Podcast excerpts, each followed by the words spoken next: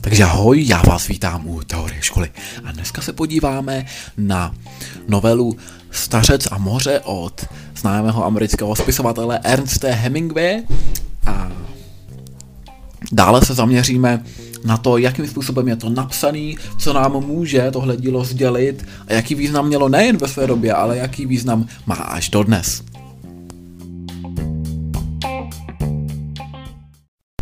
První se podíváme na kontext autorovy tvorby. Umělcem, který sepsal toto dílo, je Ernest Hemingway, američan, je to dobrodruh a spisovatel a konkrétně co se týče jeho uměleckých počinů, tak je především mistr krátkých forem a zejména v proze poezii skoro nikdy nepsal. Potom zde máme a Ernest Hemingway nejenom jako spisovatele, dobrodruha, ale zároveň i jako představitelé ztracené generace, takzvanou The Lost Generation. Tento pojem první zavedla Gertrude Steinová, což byla další americká spisovatelka, která se potom v meziválečném období vyskytovala i v Evropě, což mělo za následek ovlivnění Ernesta Hemingwaye, který přestože byl američan, tak se také nacházel na území Evropy a v tom se inspiroval částečně i od jejího díla, přestože jejich názory byly přesně opačné, zatímco Ernst Hemingway hledal pravé naplnění svého mužství, tak naopak Gertrude Steinová o svém povolání býti ženou poměrně pochybovala. A sám Ernst Hemingway měl už jako dítě konflikt, konflikty s matkou. A nebyl z rodiny bez otce, a otec tam byl, byl lékařem, ale a, nejvíc ho právě naplňovaly ty konflikty s dominantní matkou a proto také utíká z rodiny a začíná pracovat pro lokální tisk, lokální noviny.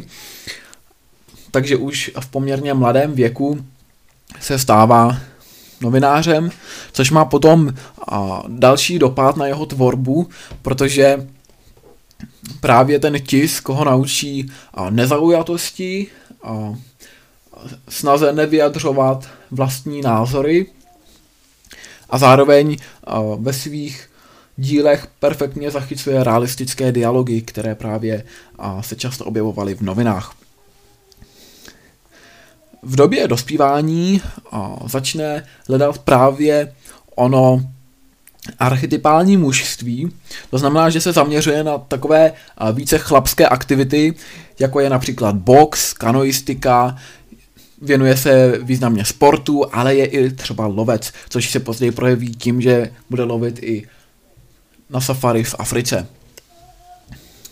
Ve chvíli, kdy vypukne první světová válka, tak Hemingway to vnímá jako příležitost a chce jít do armády a chce bojovat a za svou vlast.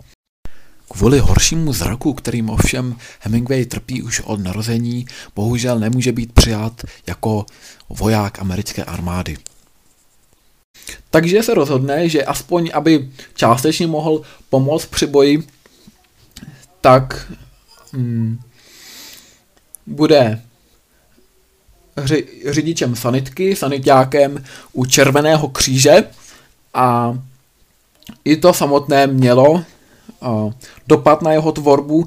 On později a, tím sanitákem nebyl jenom v té první světové válce, jakožto obecně, ale i přímo na italskou frontu, kde působil. A říká se, že právě zde narazil na jednoho vojáka, který trpěl, byl vážně zraněn a on sám měl zranění na noze, ale potřeboval ho odvíst, takže si nadspal nedopálky od cigarety do té své rány, aby aspoň trošku přemohl tu bolest a odvezl ho a za to potom byl zpětně velmi oceňován. V této době právě píše například s Bohem Armado, anglicky Farewell to Arms, nebo Fiesta, která se původně také jmenuje Fiesta. A v meziválečném období zůstává v Evropě, nevrací se zpět a to můžeme později vidět i v jeho tvorbě, že sám neví, kde hledat ten svůj domov a v té tvorbě se objevují takové motivy nezakořeněnosti nebo spíše řekněme vykořeněnosti, a hledání stálosti a neustálá přelétavost. V, té, v tomto čase tedy, a kromě Gertrude Steinové se setkává i s Francisem Scottem Fitzgeraldem, Vzájemně je poutá poměrně bouřlivé přátelství. Oba dva se řadí do ztracené generace, kterou tedy Ernest Hemingway spopularizoval. Ale nezůstává v té Evropě, cestuje často do různých míst i mimo Evropu, zejména do Afriky, na safari, kde právě píše knihu Zelené pahorsky, pahorky africké, neboli The Green Hills of Africa. A i v samotné Evropě je poměrně nestálý chvíli žije v Paříži, dále žije v Římě nebo i ve Švýcarsku. Roku 1939 konečně nachází a, nějaké stálejší sídlo a to je Kuba, kde se mu opravdu velmi líbí, tam se přestěhovává na delší dobu a pravděpodobně právě toto prostředí ho inspirovalo a k pozdějšímu a vrcholnému dílu Stařec a moře.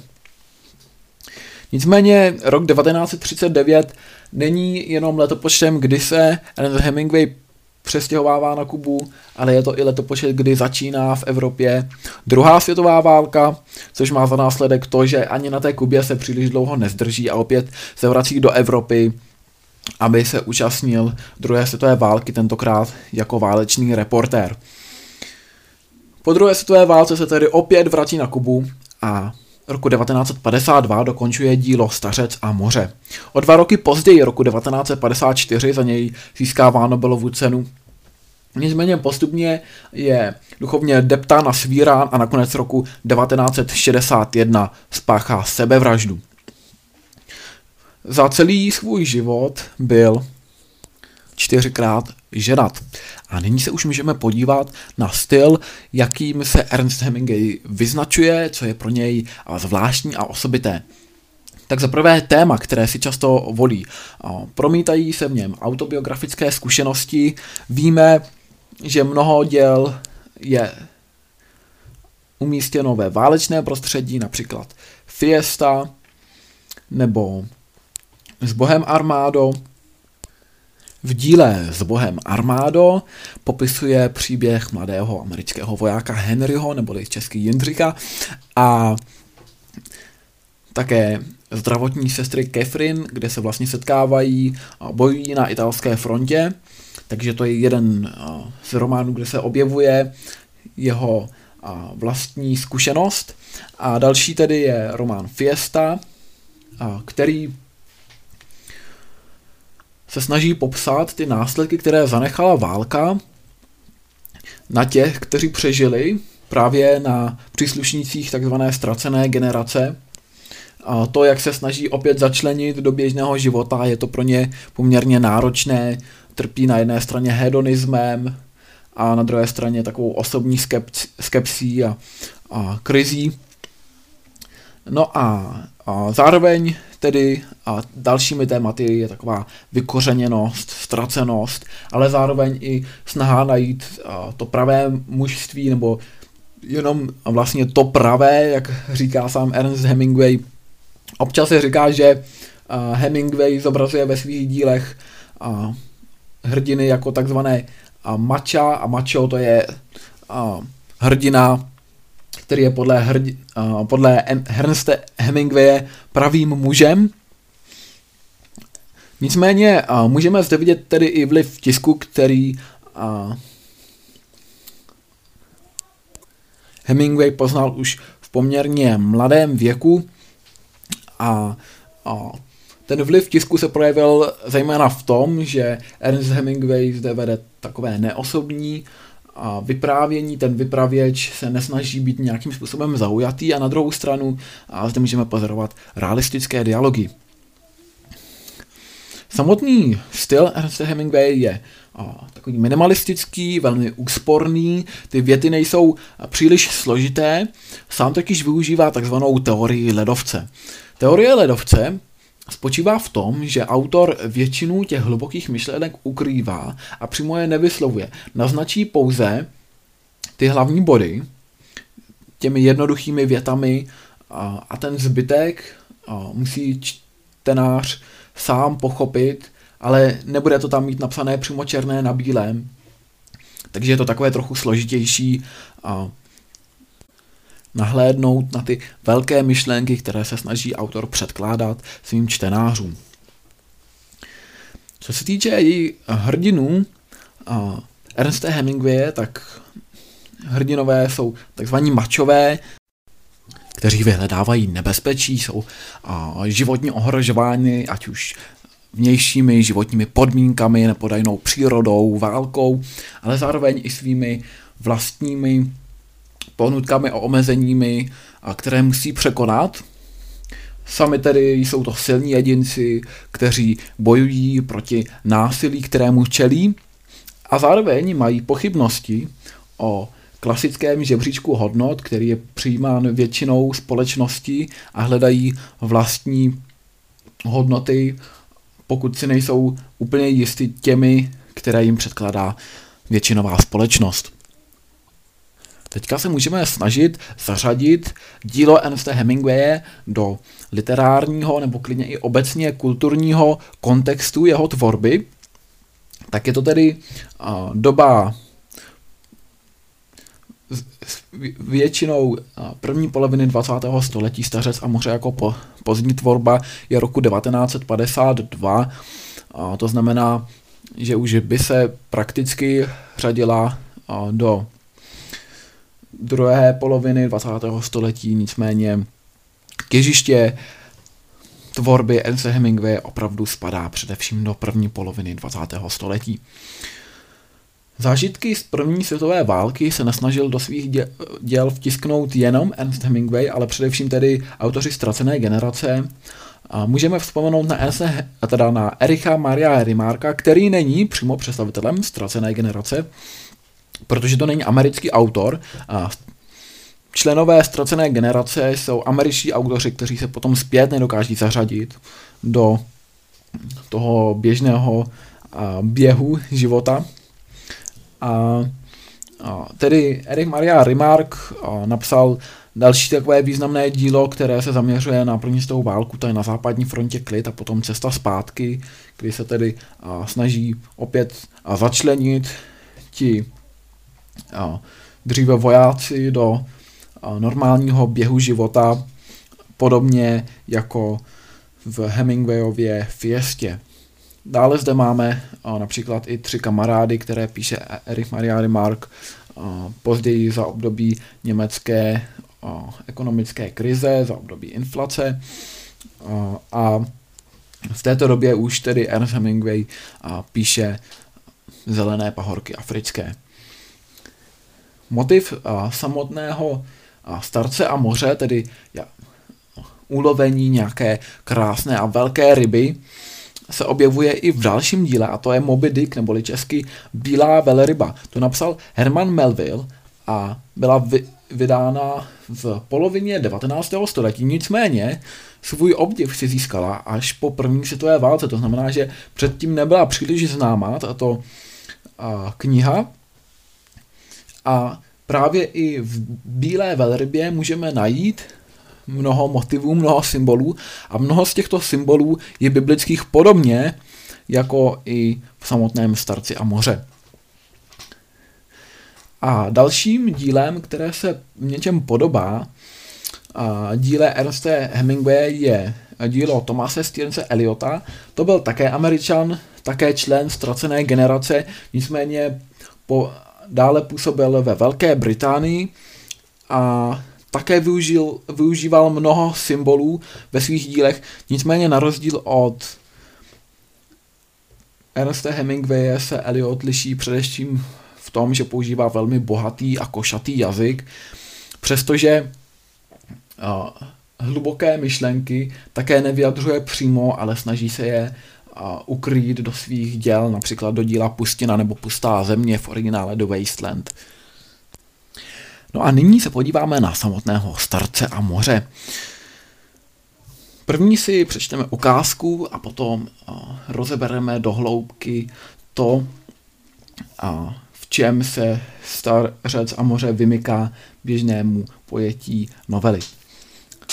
Jakmile ho stařec spozoroval, uvědomil si, že má proti sobě soupeře, který nezná strach a nedá se ničím odradit. Zatímco sledoval, jak se blíží, připravil si harpunu a uvázal k ní louko.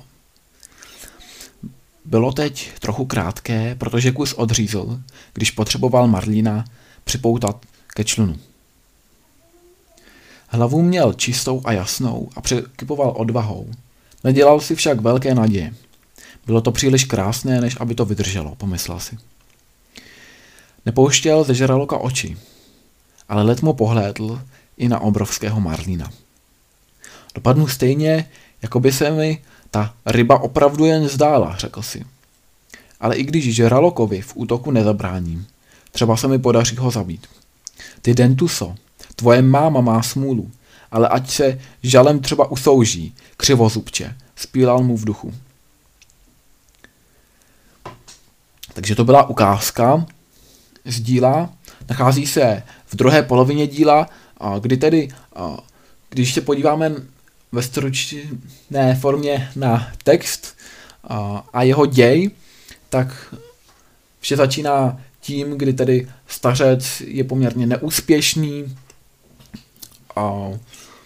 rybář už je starší, nepoužívá modernější a efektivnější metody, které používají mladší rybáři a zná se právě i s chlapcem. Zde opět stařec využívá nekonkrétních pojmenování, takže do postavy chlapce i do postavy starce si můžeme dosadit kohokoliv vlastně chceme a právě toho, kdo si myslím, že odpovídá tomu symbol, symbolu toho daného textu. No a tedy a nakonec se stařec odhodlá a vyrazí daleko na moře, dál než je vhodno a tam uloví obrovskou rybu, kterou je ze začátku člun tažen.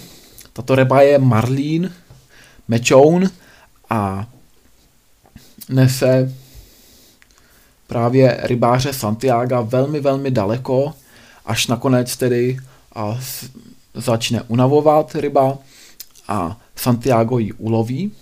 Nicméně při zpáteční cestě, kdy se vrací na pobřeží, tuto rybu zachytí žraloci a začnou ji postupně okusovat, okusovat z ní části masa, až nakonec, když připluje stařec Santiago ke břehu, tak už zbyde z ryby pouze kostra. No a a tady ta část, kdy zrovna tedy on už pluje s tím uloveným marlínem, ale začínají na něj útočit jednotliví žraloci nebo i žraloci po skupinách, tak to už je část, která se nachází ve druhé části díla, blíží se již příběh ke konci. Pokud se budeme snažit dílo nějakým způsobem charakterizovat, tak co se týče literárního druhu, tak se jedná o epiku, co se týče literárního žánru, tak se jedná o novelu. Tedy nejedná se o povídku, která by byla kratší, ale zároveň ta kniha neobsahuje několik dějových linií, odbočky, není rozsáhlejší, takže román to jistě není. Potom zde můžeme pozorovat téma, které prostupuje celou knihou, a čímž je souboj, a nějaké sebepotvrzení. Dále bychom to mohli eh, rozvinout do jednotlivých motivů, jako je třeba vyrovnávání se se slámnutím a stářím Santiago, zdolání vyšší a silnější entity, v tomto případě se jedná o přírodu. A zároveň zde můžeme někdy pozorovat i motiv baseballu. A motiv slavného Magia, kterého sám Santiago obdivuje Sami víme, že Ernst Hemingway byl velkým fanouškem mnoha sportovních odvětví a dalším z motivů je odhodlání, neústupnost, bezpodmínečnost, to, s jakou vervou se vrhne Santiago do lovu a odmítá od něj ustoupit jakýmkoliv způsobem, ale zároveň třeba i zde můžeme narazit na tu rybu, která je tažena zpět ke břehu. opět jedná se o takový a velmi složitý symbol, protože v tomhle lze hledat mnoho různých významů. Často je například ryba považována za symbol víry. A my víme, že po první světové válce dochází ke ztrátě víry, ale po druhé světové válce dochází ke ztrátě víry nejen v nějaké vyšší božstvo nebo tak, můžu-li to říci, ale i ke ztrátě víry například v demokracii, ve ztrátě víry k různým politikům a tak dále. A právě to ustadní nástup a diktaturám a totalitním režimům. Takže možná i to se může skrývat v starci a moři. Co se týče časoprostoru, tak se nacházíme na pobřeží Kuby a pravděpodobně se děj odehrává ve 20. století, v první polovině 20. století. Víme tedy, že v té době existuje pravděpodobně například slavný Di Maggio, který opravdu existoval, je to reálná postava. Co se týče kompoziční výstavby, tak vzhledem k tomu, že je to novela, tak zde máme pouze jednu dějovou linii a ta novela ani není členěna na kapitoly nebo na díly, ale je členěna pouze na odstavce a na jednotlivé věty. My se můžeme podívat na postavy, které účinkují v této novele. Mezi dvě hlavní postavy bych zařadil určitě starce a potom Marlína, a tedy tu velkou rybu, kterou se snaží stařec ulovit. Nejedná se o klasickou postavu, a protože to není člověk, je to zvíře, nicméně sám stařec používá často apostrofy k tomu, aby tuto rybu oslovoval, oslovová, oslovuje jí ty rybo a sám, když vede nějaké své vlastní vnitřní dialogy, tak se snaží právě i toho Marlína začlenit do těchto úvah. S rybou soucítí, komunikuje s ní, vnímá ji jak jako soupaře, tak jako nějakého přítele, jak určitým způsobem spolu vedou nějaký čestný souboj a proto nevnímá stařec Martina vůbec pouze jako nějakou oběť nebo nějaký prostředek k výdělku, ale má pro něj i mnohem symboličtější význam. No a potom zde máme další postavy, spíše vedlejší, například chlapce nebo žraloky. Chlapec tedy pomáhá starci, učí se od něj a sám jej obdivuje, přestože chodí rybařit s mladšími rybáři, kteří používají efektivnější způsob, jak ulovit rybu a proto mají i vyšší výdělky. A potom zde máme žraloky, kteří představují nějaké to zlo, nějaká temná síla, řekli bychom. Žraloci jsou zákeřní a postupně kradou a připravují toho spravedlivého v tomto smyslu starce o svůj výdělek. Potom zde máme vyprávěcí způsoby. A vyprávěcím způsobem u starce a moře je a chronologický vyprávěcí způsob. Nicméně se zde vyskytují i retrospektivní prvky, například když stařec vzpomíná na to, jak se vedl souboj v páce s Černochem a nakonec tedy vyhrál, nebo když vzpomíná na to, jak lovil okolo pobřeží Afriky, vzpomíná na lvy, které se mu často objevují i ve snech. A co se týče typů promluv, tak ta jeho řeč je přímá, i když vlastně často vzpomíná na nějaké své vlastní zážitky nebo často vede dlouhé monology jen sám pro sebe. Nicméně formálně se jedná o řeč přímou nebo často se zde objevuje i řeč nevlastní přímá.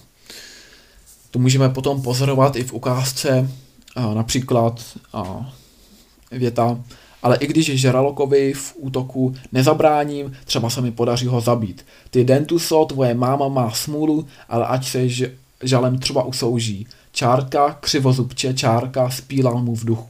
To znamená, že zde nepoužívá tu tradiční zavedenou interpunkci řeči přímé, ale oživuje to právě řeči polopřímou, teda nevlastní přímou. A dále a zde tady máme vypravěče, vypravěč je v formě, je to naprosto nezaujatý vypravěč, neosobní vypravěč, je tady ve třetí gramatické osobě.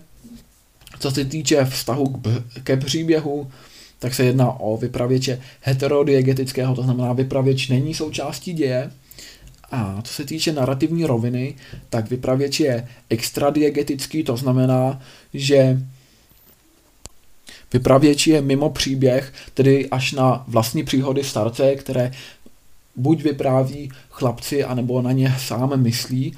A v tomto případě se tedy jedná o intradiegetického vypravěče a zároveň tedy se nejedná o heterodiegetického vypravěče, ale i v těch příhodách, na které vzpomíná, sám účinkuje, to znamená, že je homodiegetický. Co se týče jazykových prostředků, které používá Hemingway ve výňatku, tak využívá jako vypravěč spisovný jazyk, jako stařec ve, v mluvě sta, starce používá přirozeně nespisovný jazyk, využívá a, o obecné češtiny v plné šíři a zároveň užívá i španělských výrazů. Nicméně věty jsou krátké a úsporné, protože zde využívá onu techniku ledovce. Když se znova podíváme na ukázku, kterou zde máme, tak zde můžeme také nalézt různé jazykové prostředky, kterých využívá, například tropů a figur, jako je metafora, například hlavu měl čistou a jasnou, samozřejmě, že po tak dlouhém boji ji nemohl mít čistou, takže bychom se na ní šáhli a ona by se leskla, ale čistá a jasná hlava je myšleno tak, že byl najednou zapálený do toho boje, a že byl a naprosto připravený, mysli, a smysly byly naostřené a v tom případě tedy se jedná o metaforu. A další je tedy a ta řeč nevlastní přímá, kterou kombinuje s tou řečí přímou a zároveň zde máme oslovování osob, které možná nejsou úplně zařaditelné mezi lidi, jako jsou právě ryby, například ty, Dentuso, tvoje máma má smůlu. V tomto případě vidíme, že ty Dentuso oslovuje tedy toho žraloka, kterého běžný člověk vnímá jako nějaké zvíře, s kterým nelze komunikovat. To znamená, že se jedná o apostrofu neboli o oslovování neživých věcí, po případě tedy tvorů, kteří nemají schopnost komunikovat a zároveň zde vidíme i tedy oslovení ty dentuso. Dentuso je španělský výraz, takže zde opravdu vidíme, že Hemingway využívá těch lokálních výrazů pro dané věci. Zároveň tedy Hemingway využívá i odborných termínů v oblasti rybářství, vratipuchy, harpuny, ale samozřejmě i biologické názvy různých ryb, které se v moři vyskytují. Já doufám, že se vám tahle epizoda moc moc líbila. Mně se také líbila, zvlášť tedy Ernst Hemingway a Stařec a moře. A těším se příště na viděnou. Ahoj.